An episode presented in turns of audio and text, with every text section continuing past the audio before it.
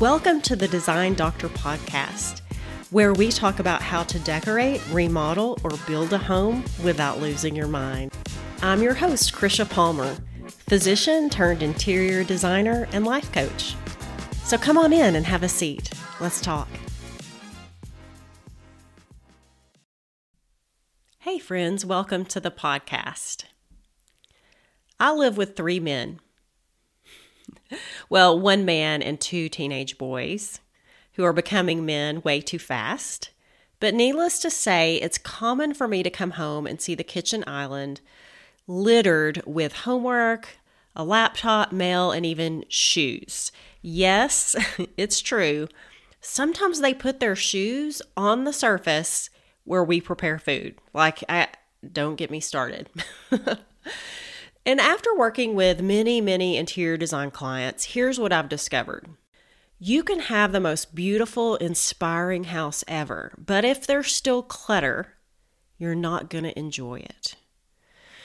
The purpose of your home is to nurture you, to help you be productive when you need to be, and help you relax when you need to relax. But it's really hard if you're always surrounded by clutter. So, redecorating your own home or hiring a designer isn't going to help if the clutter is still there and persists. But I have good news. Here's the truth you can design a clutter resistant home. So, in this episode and the next episode, we're going to talk about designing a clutter resistant home. So, in this part, part one, I'm going to focus on what's going on in your mind that results in clutter and what's going on in your mind that's preventing you from getting rid of clutter. Because really, this is the core issue. I can give you all the organization tips ever created, ever, ever thought of. I can give you all the different hacks about how to store different things and, and practical design tips. And all of that is important. But if you have that all that information but you're not understanding what's going on in your mind that's creating this clutter, then you're just going to end up right back in the same position. So, this part one is very, very important. I think the most important part of this two part series. So, today we're going to talk about what's going on in your mind that's causing clutter and preventing you from getting rid of clutter. And then in part two, I am going to give you some practical tips on how you can control the clutter in your home. I want to start with asking you a question. When you think about decluttering your house, how do you feel? I think for many of us, the, the emotion that comes up is something like overwhelmed frustrated, it almost just feels like it's an impossible task. So I want you to hone in on how you feel in that moment and think about that. Because however you feel, that's driven by a thought in your brain. And this is part of what is called the thought model. Uh, and I did not come up with this. This was developed by Brooke Castillo of the Life Coach School, where I got my life coaching certification. And so, in the model, we we learn part of it is that every feeling, every emotion that you have, is caused by one thought in your brain. So, when we think about clutter, and we feel overwhelmed or frustrated, that's because we're having a thought that's driving that feeling of overwhelm and frustration. And the interesting thing about it is that when you're feeling overwhelmed or frustrated, you're not going to take the action that you want to take in order to declutter. Because overwhelm and frustration does not lead to decluttering. It may it may motivate you for a short period of time, but it's not going to be anything that's sustainable. So it makes perfect sense when we're always overwhelmed or frustrated thinking about our clutter why we're not able to conquer it. So the first step in being able to successfully declutter and then maintain a clutter free home is really diving into where that emotion of overwhelm or frustration is coming from. And from my experience in coaching other women on clutter, there are three top categories where this emotion, these emotions come from. So we're going to go through those and I want you to think about which one which ones that you struggle with. So number 1 are thoughts about the space itself or your house itself. Okay, so we often have thoughts when things are cluttered. We have thoughts like this place is a mess. This room is so ugly. I hate this room. I hate that closet. It's overflowing. I don't even want to go in there because there's just so much stuff. So notice when we're constantly thinking these thoughts, it totally makes sense why we're feeling overwhelmed and frustrated. And we're never going to get to that space where we're motivated to do anything about the clutter um, because it just seems hopeless, right? So pay attention. Are you thinking any of these thoughts about your home or about a particular room or a particular drawer or a particular closet? So thoughts about the space itself. The second category are thoughts about our own ability and our time. So this may come up for some of you. You may think, I just don't have enough time to do this. It's too hard. Why am I bothering if it's just going to reaccumulate? It's just too much. I'll never get this cleared out. Why bother if it's just going to get messed up again? Okay, so these are thoughts I think that we we have all the time and we don't really even notice how they're affecting how we feel and how we act because they seem like facts. They seem true.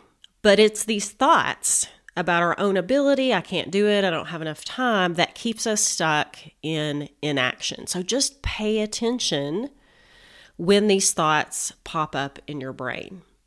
So, number one, thoughts about the space or your house itself. Number two, thoughts about your own ability and your own time to do it. And number three, are thoughts that come up when we attempt to declutter. So maybe I go in and I'm like, okay, I'm going to clean out this one particular cabinet or this one closet. And as I start, I'm going to start having a lot of thoughts about that, right? and some of those thoughts might be, ooh, I don't want to throw this out because I don't want to. Or I'm worried I'll need it later. This happens a lot. and I mean, I've been, I've had these thoughts myself I'll find an object or maybe a piece of clothing and I'm like, I know as soon as I get rid of this, I'm going to w- need to use it or I'm going to want to wear it, right? And so then it ends up staying and I keep it for another couple years without wearing it or using it. Another one is, but that was a gift, you know, maybe from somebody that you really care about. And what would they think? I feel bad. I feel guilty if I give it away even though I'm not using it, or even though maybe I don't even like it, I keep it just because I think I'm protecting that other person's feelings. Or maybe there's things that hold special memories for you. If you're a sentimental person, it can be hard to um, get rid of, of some of the things maybe your kids have made you. And I'm not saying that you necessarily should, but we're going to talk a little bit more about sentimental things in just a second. But notice what comes up for you when you go to clean out a closet or a cabinet. So, the reason that it's so hard to get rid of clutter and to maintain a clutter free home is because of all of these thoughts in our brains. They don't drive the emotion that we need to take action to declutter and then maintain a clutter free home. Now, I'm not saying that the goal is just to, you know, be a minimalist and never have any clutter. And, you know, the goal is not perfection. That's not realistic. That's not how we live. But if you want clutter to be gone so that you can actually enjoy your home and maintain that reasonably over over a period of years, you've really got to pay attention to these thoughts that pop up in your brain when you're thinking about your cluttered spaces or because that's the key. So the next time you think about a closet that needs to be cleaned out or a cabinet that needs to be cleaned out, pay attention to these thoughts. And I'm going to go through them again because they're really important. I don't want you to forget them. So, the first are thoughts about the space itself. What thoughts are you having about that cabinet or a room or a garage? Thoughts like this place is a mess, this room is so ugly, I hate it, I hate that closet, I don't even want to go in there. Okay. If we allow our brains to continue those thoughts in a thought loop, we're never going to get to the place where we're going to do anything about it. So those thoughts aren't useful. Okay, so just notice that. The second category, just reviewing, are thoughts about your own ability and your own time. Things like, I don't have enough time, it's too hard, it's too much, I'll never be able to do this. Why bother when it's just going to get messed up again? So notice those two. And then thoughts that come up when you actually do take that, step to declutter things like, I don't want to waste it. I'm worried I'll need it later. That was a gift. What will they think? Or maybe, you know, I don't want to get rid of this because it has special memories. So once you've start noticing these thoughts that aren't getting you to where you want to be, you can intentionally start to sort of alter and adjust the way you're thinking about it in a way that will motivate you and inspire you to take the action that you want to take. All right. Thinking this is too much, I hate going in there, I'm it's so overwhelming is never going to work. But if you can just adjust your thinking a little bit, it can make a huge difference. So think about this. Instead of thinking, this room is a mess, I hate it, which is going to make you feel overwhelmed, and then you're not going to do anything, right? And you're never going to be able to declutter. You could tweak that to, I think it's possible this room could be really cool. Now, when you choose a different way of thinking, it has to be something that you believe. Because if you're repeating something to yourself uh, just in an effort to be positive, positive thinking, right, and you don't believe it, it's just not going to work. It's pointless. You're not going to get any traction. So make sure when you try to, when you consciously adjust your thinking, that it's something that you believe. And usually that looks something like, maybe it is possible I could clean out this space. Or maybe this space could be really cool, right? And thinking about that first category, that the thoughts that we have about the room itself, maybe this could be cool. This room could be really useful. So, changing your thinking in that regard. What about how can you tweak your thoughts about your own ability and your time? Instead of, I don't have enough time, maybe it's possible I could make time. It's possible that this is important enough to me that I want to make time. Instead of thinking it's just too hard, it's too much, maybe thinking maybe it's not as hard as I'm making it out to be. Maybe I could make this easy. Maybe it's possible I could clear this out. Just that little shift. Try that with one of pick one of your thoughts and try that little shift in thinking and see how different you feel. So all of a sudden for me, I get a sense of of hope. There's a little hope, there's that possibility. Maybe I feel a little inspired. Um, I'm a person that loves a challenge, so that works really well for me. Making a challenge, like I'm going to bet on myself and I'm going to do this. I bet I can. You know, that's really motivating for me. You want to use something that works for you. And then what about these thoughts that come up when you attempt to declutter? So I don't want to waste it. So really think about that. Okay? What ha- what does waste even mean? What are you making it mean about your character if you waste something? And is it really waste if you're getting if you're giving it away to somebody who will use it rather than it just sitting in your in your closet where you're not using it? So see how just getting curious about that really kind of opens things up for the possibilities. If you're worried that you're going to need it later, one thing that works really well for me is I think, you know what? I might need it later.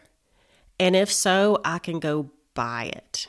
And and I'm talking about these are like small things that we keep that aren't expensive, but we keep them for years on the chance that we might need it one day.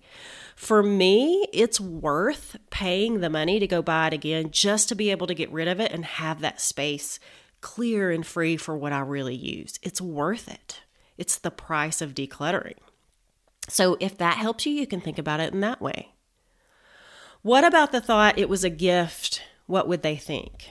You know, it's it was very freeing for me when I realized that what other people think of me has nothing to do with me and everything to do with them, right?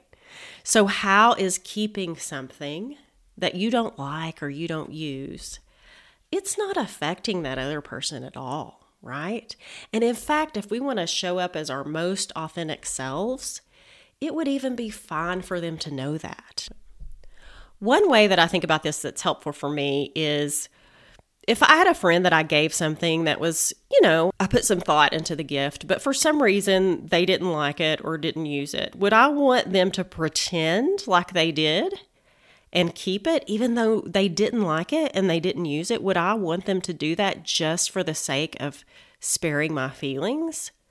Absolutely not. I would rather them be comfortable enough to show up as their own honest, authentic selves. That would be a bigger gift to me than them feeling like they had to pretend that they like it just to spare my feelings. So when you flip it like that, it can give you a different perspective. And then finally, there's this thought that I can't get rid of this. This has so many special memories attached to this. And honestly, this is the hardest one for me because I am a sentimental person. And anytime I, when my kids were little and I threw away any of their school projects or art, I literally like died inside a little bit. So let's dive into this one a little bit more getting rid of things that are sentimental. All right. And I'm not saying that you have to get rid of things that are sentimental, you don't have to. But if you feel like you want to and you need to, here's how to do it. Okay. So when my sons were little, they had a really great art teacher. And one day they both came home with a self portrait inspired by the creations of Tim Burton. It was the coolest thing. And I love this piece of work and I will keep it forever. Okay, so that's really important to me. I will not get rid of that. And over the years, I've kept lots of things that bring back good memories. Their first pair of shoes, some Mother's Day letters that they wrote to me when they were little. And it can be a beautiful thing if we're actually looking at these things, enjoying them, and reminiscing, okay, if they're bringing us joy. But in some cases, that's not exactly what happens. Sometimes we feel compelled to hold on to some of these things just out of a feeling of obligation. We feel anxiety, self judgment, or guilt instead of joy. We know that we don't need it. This would be like all just the little chicken scratch drawings that my kids would give to me that they did all the time. And literally, if I had kept all of them, we would have closets full, right? So I had to be selective about what I kept, what I photographed and kept in like a photo album, and then what I got rid of. Okay. So, there are some things that we probably do need to get rid of, right? We know we don't need it, we want to get rid of it, but we feel guilty doing so because of the meaning that we've attached to that item. A good example of this is my mother held on to all the trophies that my brother and I got as kids. We didn't care about them, we did not want them, but for years after we were grown and gone, she kept them. And deep down, I think she wanted to clear them out, but felt like she couldn't because they were a special part of our childhood. And so I think that maybe when she looked at these trophies, she felt a bit melancholy instead of joyful. All right, so notice the difference. So, one question you want to ask yourself if you're having trouble getting rid of something that, say, is sentimental is I always ask myself, do I really want to keep this and why? Okay. And then I, once I clarify what is my reason in wanting to keep this, I ask myself, do I like that reason? And if the answer is yes, then keep it. It's not a problem. You can choose, just like I, I've chosen to keep a lot of my kids' artwork. I've also chosen to throw a lot of it away. Okay. So if you like your reason, you know your reason, you're clear about it, you like it, it's not a problem, drop the self judgment and move on. But if the answer is no, if you don't like your reason and this is something that you're holding on perhaps for guilt, um, and every time you look at that box, you're like, I really need to get rid of that, but I just feel bad, then it's time to dive deeper. An example might be if you feel guilt and anxious when you think about a shirt that you bought on that special family vacation that you never wear, but you feel bad about giving it up. Or maybe about the Christmas ornament that your child brought home that he or she clearly didn't make, like it's obvious they had a lot of help, then that those are the times where you really want to stop and evaluate. Let these emotions be a signal to you that it might be time to let go. Many times we think we're going to feel guilty if we get rid of these things, and so we keep them. But what's happening? We're still feel, feeling anxiety and guilt when we look at them, and then we judge ourselves for even wanting to get rid of them. So we end up just creating the negative emotions that we're actually trying to avoid. There's nothing wrong with keeping things out of sentiment. There's also nothing wrong with deciding that you want to get rid of some of them. So, I have six questions that you can use and ask yourself to help you make a decision about what's right for you. So, I'm going to go through these. You might want to write them down. And so, the next time that this comes up, you can go through these. So, number one, ask yourself, why do I want to keep this?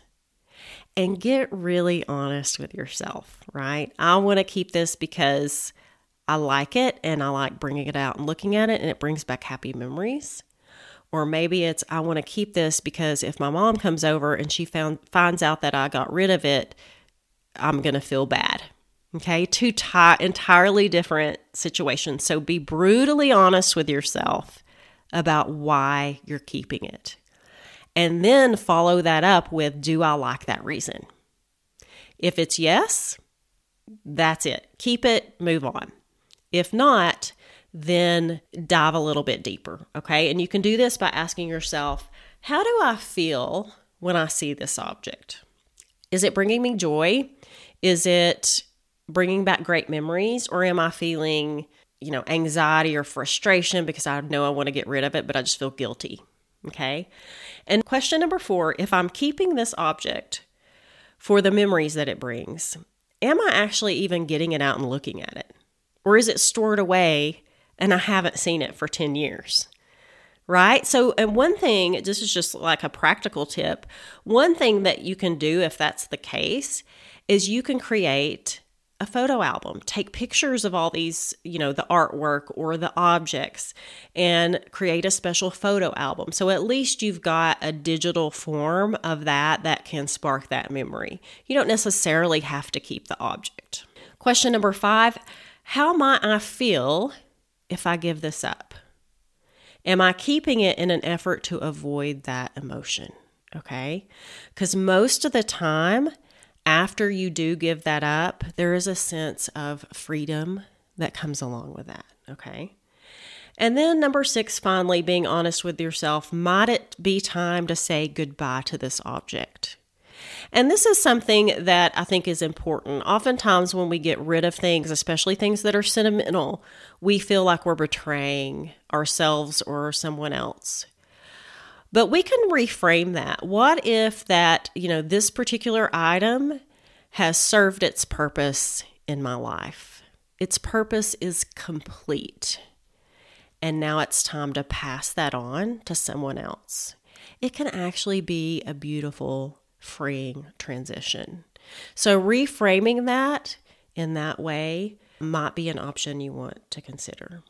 Okay, so take home points. Pay attention to what you're thinking when you think about the clutter in your home and when you go to attempt to declutter an area of your home.